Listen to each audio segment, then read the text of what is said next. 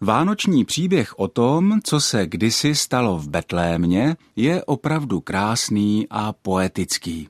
Hezká je zejména ta jeho verze, kterou najdeme v Evangeliu podle Lukáše. Kromě působivé a přitom vkusné scény s nočním narozením dítěte, s pastýři, s anděli a s tajemnou hvězdou na nebi, má ten příběh ještě některé další poetické nebo přinejmenším pozoruhodné momenty.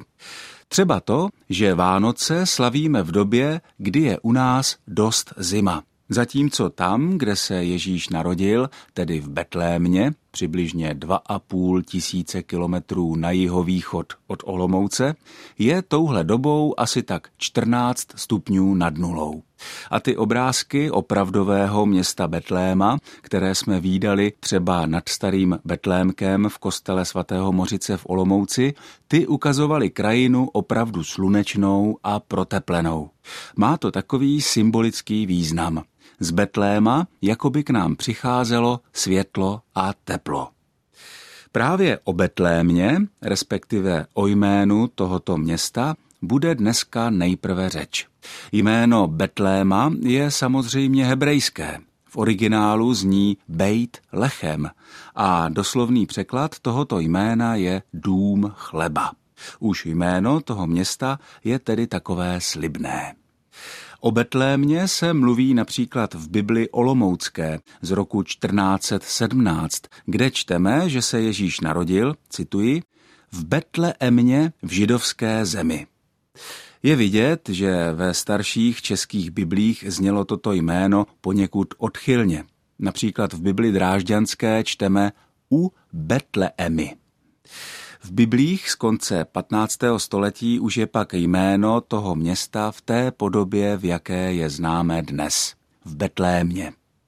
Ve všech těchto případech jde o nápodobu polatinštělé podoby tohoto jména, která se objevuje v autoritativním středověkém překladu Bible v latinské vulgátě. Tam je in Betlehem.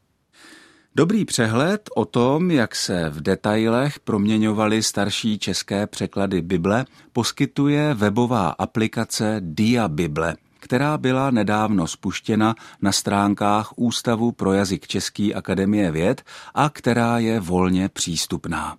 Tam si člověk může pěkně proklikávat mezi celkem devíti staročeskými překlady Bible a dívat se právě i na tu překladovou závislost na latinské vulgátě. A nebo naopak na nezávislost, protože na mnoha místech si naši předkové něco málo k biblickému textu přidali, aby byl srozumitelnější. Když se tak člověk proklikává příběhem Ježíšova narození, tak narazí i na některé další nesrovnalosti mezi dnešní češtinou a češtinou středověkou. Třeba v zápisu jména Egypt, který je ve staročeském podání nazýván Egyptem. Je tu třeba předložkové spojení do Egypta. A podobně třeba tehdy, když je řeč o andělích, kteří jsou ve starší češtině označováni jako anielé, tedy opět sír uprostřed slova. Tehda aniel boží zjevis je jemu ve sně. Podoba aniel je tu proto, že ve středověké latině bylo zvykem všechna g číst jako j. A to se odráží i ve starším českém pravopise, který hlásku j zapisoval jako G. Takže například slovo já se zapisovalo jako gá a slovo pokoj mělo psanou podobu pokog. Slovo anděl k nám přišlo přes latinu z řečtiny, kde je angelos, tedy vyskytuje se tu právě to g, a tedy i starší výslovnost aniel.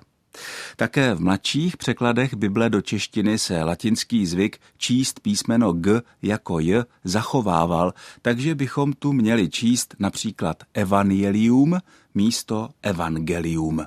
A v jiných textech třeba registra místo registra. Ostatně i například generálům se dříve říkalo generálové. Ale to všechno už je pryč. Český pravopis dnes poněkud přesněji odpovídá tomu, co se vyslovuje. A to je dobře. Od mikrofonu ze studia Českého rozhlasu v Olomouci vám všem přeje klidné a hezké Vánoce Ondřej Bláha.